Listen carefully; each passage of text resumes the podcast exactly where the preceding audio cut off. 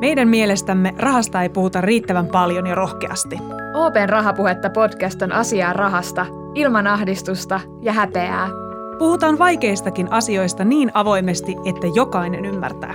Missionamme on puhua rahasta suoraan, sillä hyvät taloustaidot kuuluu jokaiselle.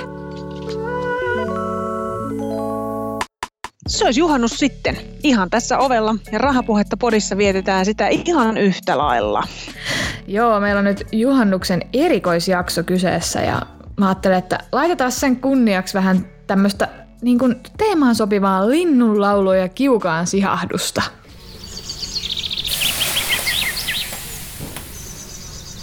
No niin, se kuulosti nyt siltä, että ihan kun me oltaisiin jossain mökkirannassa ja laitetaan kokkoa sytytyshommi. Eiköhän tästä saada jo vähän sitä tuommoista mökkiä juhannustunnelmaa tähänkin podiin.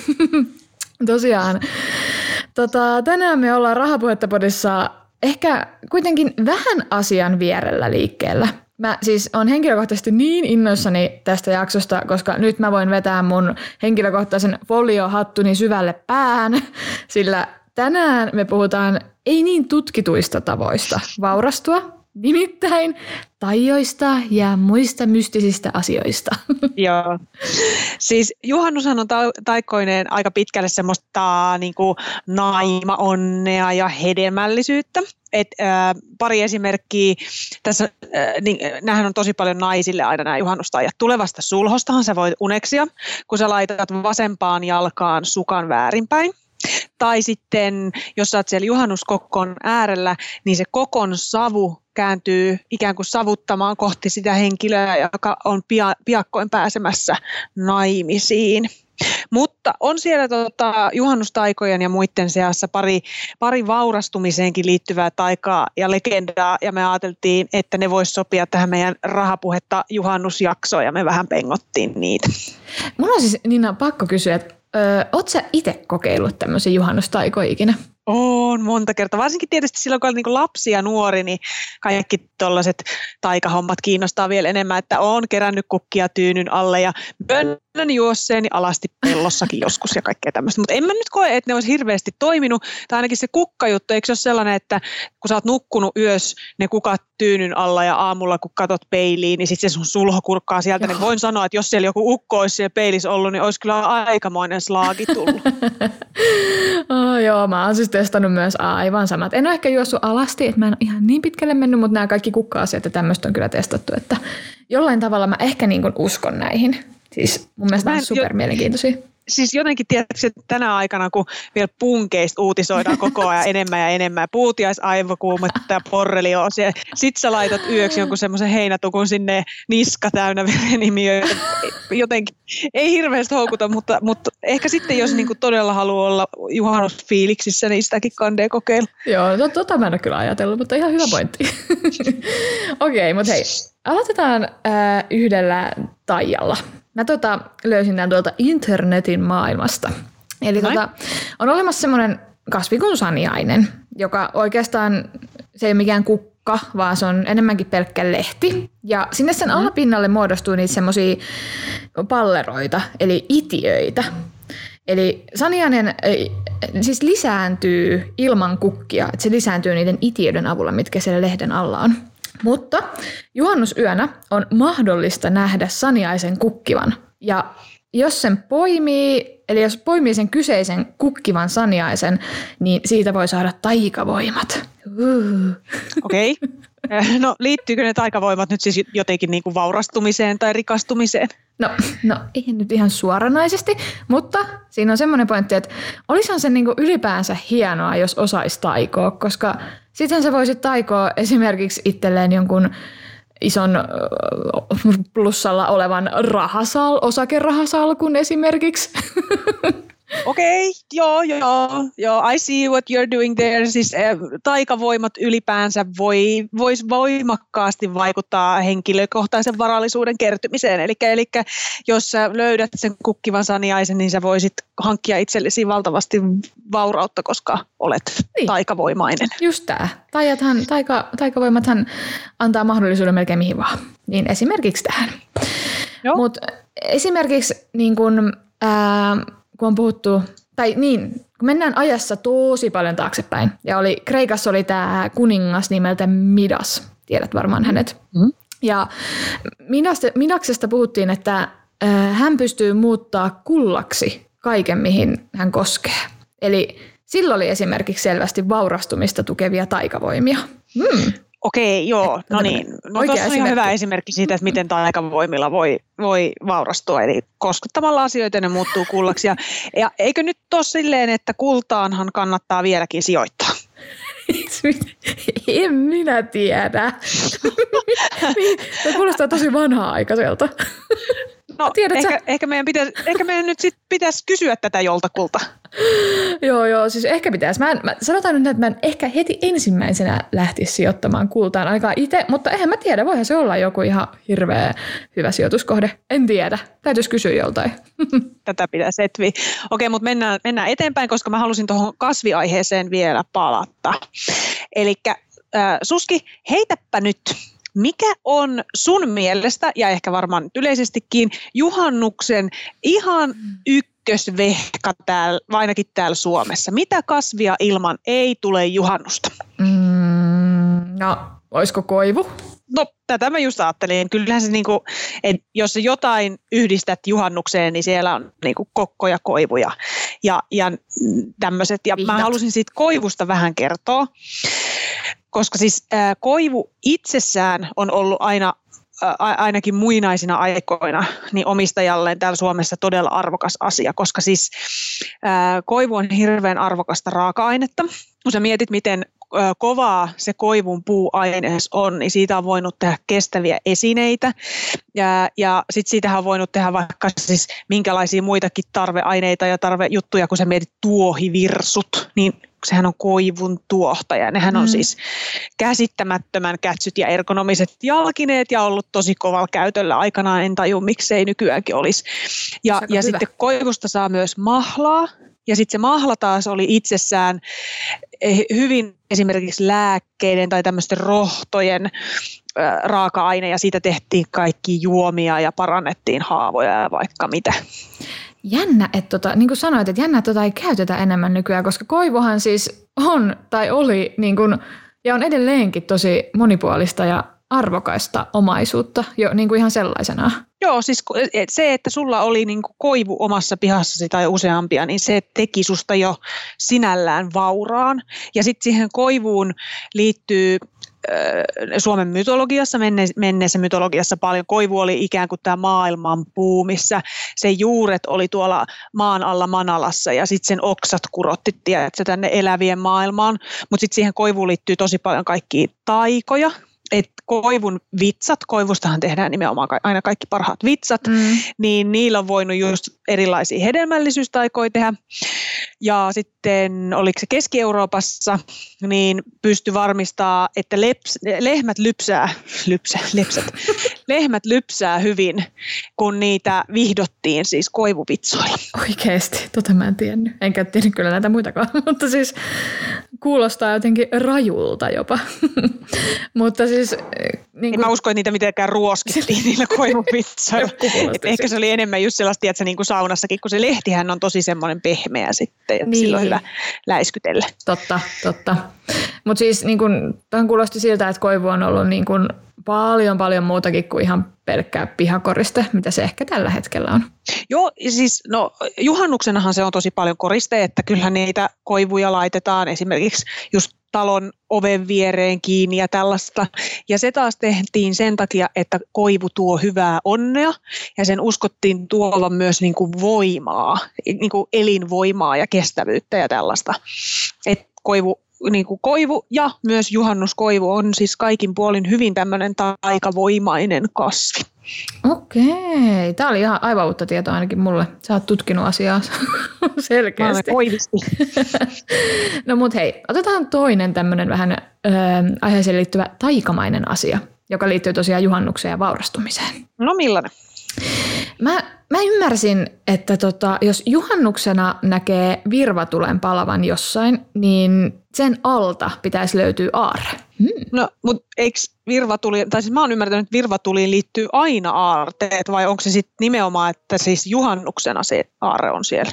No ei, siis se virvatulen tausta on siinä, että kun jotkut on uskonut, että ne tuletkin on henkiolentoja, ja ne virvat. Ju, just ne, kyllä. Uh-huh. Ja ne ei aina täysin ole ystävällisiä sellaisia, vaan että ne on niinku saattanut olla vaikka sieluja tai muuta tämmöisiä vasta- vastaavia henkiä. Ja joskus on uskottu, että ää, kun virvatulet palaa paikoissa, missä on tapahtunut jotain kauheata, esimerkiksi kuvitellaan vaikka onnettomuus, missä on kuollut paljon porukkaa, niin siellä olisi, niin kuin, että ne palaa nimenomaan siellä, missä on ollut jotain, että siellä on niitä henkiä ja sieluja. Okei, eli siis virvatulet muuna aikana tollaisia viestinnällisiä merkityksiä, mutta kun juhannuksena, jos sä näet virvatulen, niin sit siellä on aarre. Kyllä. Ja siis jos ollaan ihan tarkkoja, niin se on kai nimeltään, oliko se Aarni Valkea täällä Suomessa? Siis silloin kun Oho, se... Kuulostaa hienolta. Joo, joo, se on kyllä Aarni Valkea, makea nimi tai sanonta. Mut, voiko olla, että muinaiset suomalaiset kaljapäissään ovat sekoittaneet siis juhannuskokot näihin aarnivalkeisiin? Et, et voiko se olla, että tiiäksä, ollaan siellä järven rannalla ja hei tuolla on valtava tuommoinen tulipallo, mennään sinne siellä aarre, mutta sitten se onkin naapuripitäjän kokko. Totta, voi olla, hyvin mahdollista. Toi on, toi on aika hyvä itse asiassa teoria. Kuvittelee suomalaista perusjuhannusta. tota, Mutta ei, mä en usko, että se kumminkaan ehkä niin on oikeasti noin, koska ne virvatulet ja muut semmoiset, niin eikö ne yleensä palaa jotenkin sitten niin öö, sinisinä ehkä?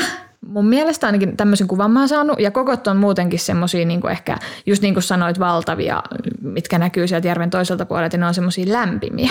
Niin, ei niin, niin kuin lämmintä, niin. lämmintä tulta. Niin tämä teoria ei ehkä oikeasti pidä paikkaansa, vaikka se niin okay, voisi kuulostaa okay. siltä. Naapuripitäjän kokko ei olekaan aaretta merkkaava vil- niin, virvatuli. Mä luulen näin. Tiedätkö muuten, mikä sen siis kokon idea on? Mistä, mistä se tulee, niin kuin se kokko, miksi niitä poltetaan? No mä luulen, että siinä taustalla on ehkä muutakin kuin pelkkä roskien polttaminen, mutta en tiedä. niin, jos äh, kerätään kaikki vanhat huonekalut ja, ja haravoidaan kaikki lehdet ja nyt on 1600-luku ja siinä menikin meidän vähätkin tuolit sinne. Kai, kai, helppo päästä kaikesta tuollaista roskasta eroon. Just. no joo, ei se, siis tota, äh, kokkojen polttaminen on hirveän vanha, siis oikeasti tosi vanha ilmiö ja traditio ja niitähän siis poltet, on poltettu äh, muinaisessa Euroopassa siis ihan siis varmaan useita tuhansia vuosia. Ja, ja nykypäivänäkin niin, niin joissain, onko se Suomessakin, josko Pohjanmaalla on tapana pääsiäisenä nimenomaan polttaa kokkoja. Et kokko on semmoinen niin usein juhliin liittynyt se, semmoinen ilmiö, mutta tota, se mikä siinä kokossa niin kun silloin pakkanallisena aikana on ollut se juttu, niin sillä on pyritty säikyttämään kaikki pahoja henkiä ja kaikki tällaisia pois. Ja, ja niiden kokkojen ympärillä on tanssittu ja pidetty kovaa mekkalaa ja, ja niitä kokkoja on poltettu nimenomaan sellaisina hetkinä, kun on jotenkin koettu se aika tai se hetki kauhean maagisena tai mystisenä ylipäänsä, niin kuin just kun juhannushan on yötön yö, niin sitten siihen on ajateltu, että siihen liittyy tämmöistä latausta, että silloin voisi jotain pahoja henkiä olla liikkeellä. Niin sen takia kokkoja poltetaan juhannuksena vielä tänäkin päivänä. En tiedä, ketä sillä nyt vältellään, verokarhua vai koronaa vai mitä, mutta että poltetaan. No mutta juhannushan on, niin kuin, eikö se ole yleensä aika tämmöinen mystinen juhla kaikella tapaa? No onhan se siis just se, että et, et ensinnäkin juhannus on todella vanha juhla, ja sittenhän se on nimenomaan, niin kuin mä tuossa aikaisemmin, aikaisemmin sanoin, niin liittynyt paljon siihen hedelmällisyyteen. Mm. Ja, ja sen historia on, sehän on täysin pakanallinen, mutta sitten jossain vaiheessa katolinen kirkko, kun ne teki muutenkin tämmöisiä muutoksia, että näitä vanhoja pakanallisia juhlia niin vähän siirrellään ja muutetaan niitä kristillisiksi, niin sitten katolinen kirkkohan muutti vanhan juhannuksen Johannes Kastajan juhlapäiväksi. Aha. Ja siitähän siis suomen kielessä tulee juhannuksen tämä uusi nimi. Eli siis juhannushan on todella lähellä Johannes, Johannes tota, nimeä. Kun vielä parisataa vuotta sitten niin varsinkin tuolla Itä-Suomessa juhannuksesta puhuttiin vielä ukoon juhlana, koska Ukko. sitten ukkohan oli tämä meidän ylijumala tässä niin kuin suomalaisessa vanhassa mytologiassa. Mistä sä tiedät näitä? Huhu. Ihan tässä Nämä on hirveän kiinnostavia juttuja.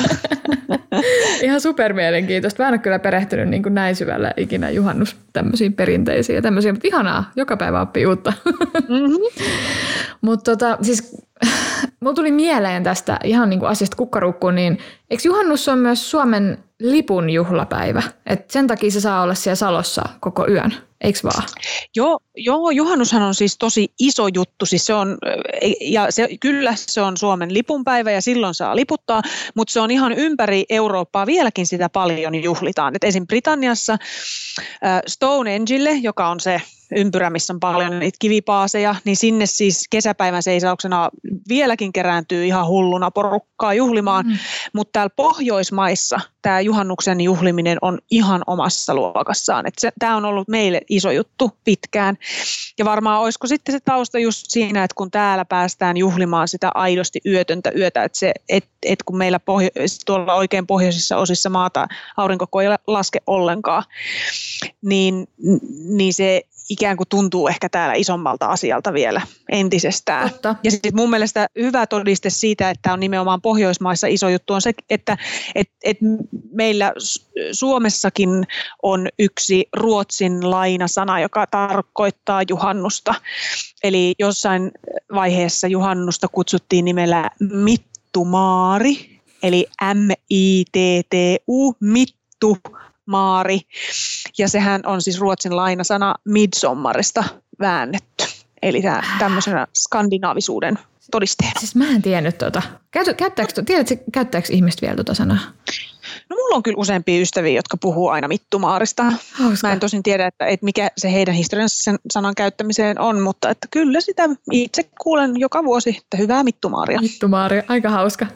Mm-hmm. no miten sitten kun on olemassa, kun on kokko, niin sitten on myös tämmöisiä niin kuin, mitkä itselle ehkä vähän vieraampia, mutta niin juhannussalko. Niitä on, mä joskus olen ollut Ruotsissa siis juhannuksen aikaan, niin siellä on ihan hirveästi niitä. Niin miksi, mi, miten se ei ole kantautunut sitten tänne, vai onko se täällä? Ainakaan mun No on se siis, siis äh, se, se juhannussalkohan on siitä jännä, että et, siis se on Ruotsissakin melko uusi juttu. Suomessa ni, niitä juhannussalkoja on ollut Ahvenanmaalla todistettavasti jo ennen 1800-lukua, mm-hmm, okay. mutta sitten Ruotsissa ne on ollut siellä niin kuin rannikolla ja sitten tosiaan päätynyt meillä tänne Ahvenanmaalle, mutta Ruotsissa koko maahan se on levinnyt vasta 1900-luvun aikana tämmöisenä niin kuin juhannuksen eh, juhlimisen eh, pääpointtina. Et Suomessa noita juhannussalkoja on ruotsinkielisillä paikkakunnilla, että siellä sitten on vähemmän niitä kokkoja ja sitten siellä on niitä salkoja. Mutta sitten suomenkielisillä alueilla niin ei niitä ihan hirveästi näy, että kyllä me ollaan enemmän näitä kokisteja täällä. Kokisteja, kokko-ihmisiä. Koko-ihmisiä.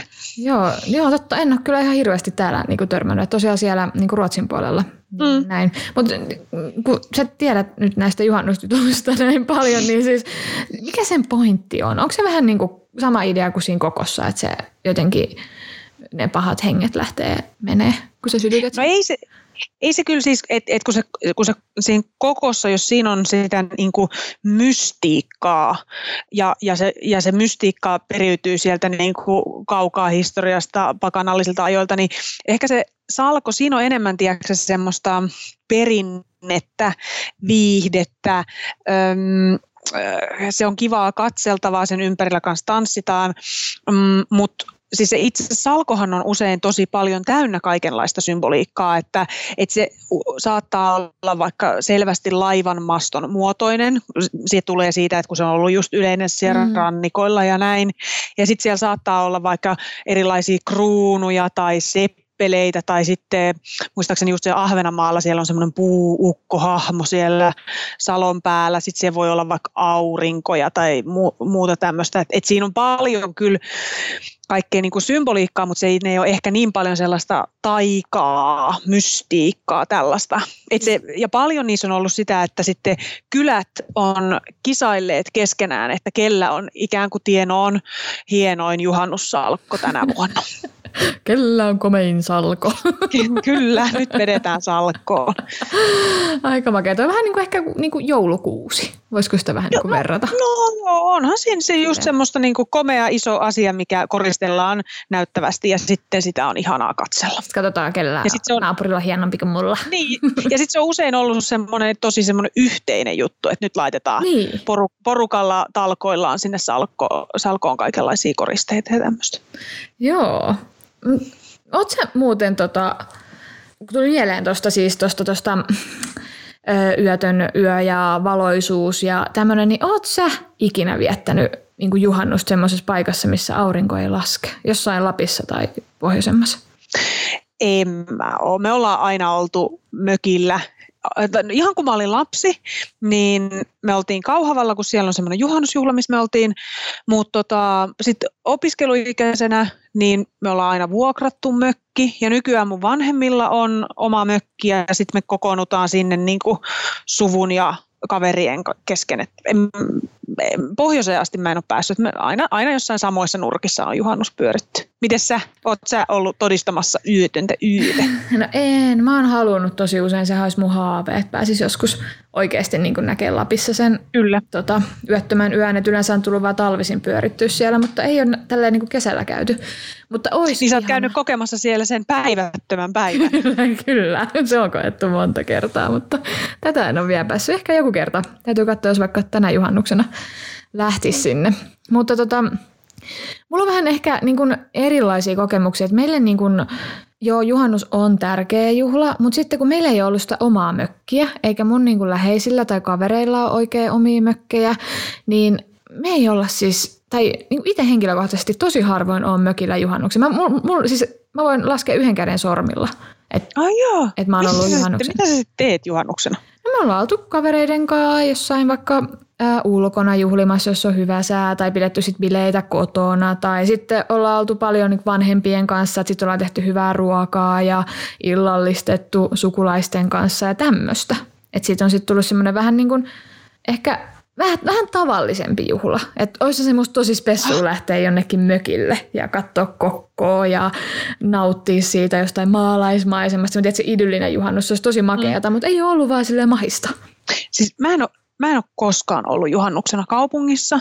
Mulle, mulle tämä on jotenkin sama juttu, tiedätkö, kuin että vappuna pitää olla yölakki päässä ja skumppa kourassa, niin mun mielestä sitten juhannuksena niin ollaan mökillä ja saunotaan ja syödään jotain kalapohjaista ruokaa ja, ja perunoita ja jotain muuta tällaista. Et mulle jotenkin ajatus siitä, että mä, en, siis mä vaikka sitten niinku lähden kuokkimaan jonkun toisen mökille, mutta mun, mä, mulle juhannus on mökkeilyä vahvasti. Mutta siis kaikkihan tekee tietysti Jännä. omalla tavallaan. Joo, joo. Mulla on taas just niinku toisinpäin. Että, siis täällä Helsingissä voi tehdä vaikka mitä juhannuksen. Täällähän paljon käydään just noissa saarissa, on kaikenlaista menoa ja on erilaisia, mun mielestä jotain festareitakin tai tämmöisiä pienimuotoisia festareita on ollut juhannuksena ja keikkoja sun muuta. Että täällä on yllättävän paljon siis tekemistä täälläkin. Niin, no, mulla, mulla on sitten toisaalta se, että koska mä oon niin, kuin niin tuolta maakunnista, Niin. että et kun mun lapsuus on Kuopiosta ja nuoruus on Jyväskylästä ja aikuisuus on Tampereelta, niin, niin sitten on jotenkin, en mä tiedä, ehkä se on just siitäkin, että sitten on ollut siellä ei niin tässä pääkaupunkiseudun hummauksessa, että sitten on sieltä päässyt helposti aina mökkille Niin, ja lähtemään. siitä on tullut niin vahva perinne. Mm, se on kyllä totta. Perinteet, Pääsee. tässä kohtaa perinteet kunniaan. Kyllä ne on, niillä joskus on ihan paikkansa. No mutta me varmaan Ninan kanssa tästä kans lähdetään juhannuksen viettoonko seuraavaksi ja haluttaisiin toivottaa kaikille oikein ihanaa juhannusta, olitte sitten kaupungissa tai mökillä tai ihan missä vaan, niin rauhallista ja ihanaa juhannusta kaikille. Kyllä. Hyvää mittumaaria teille kaikille.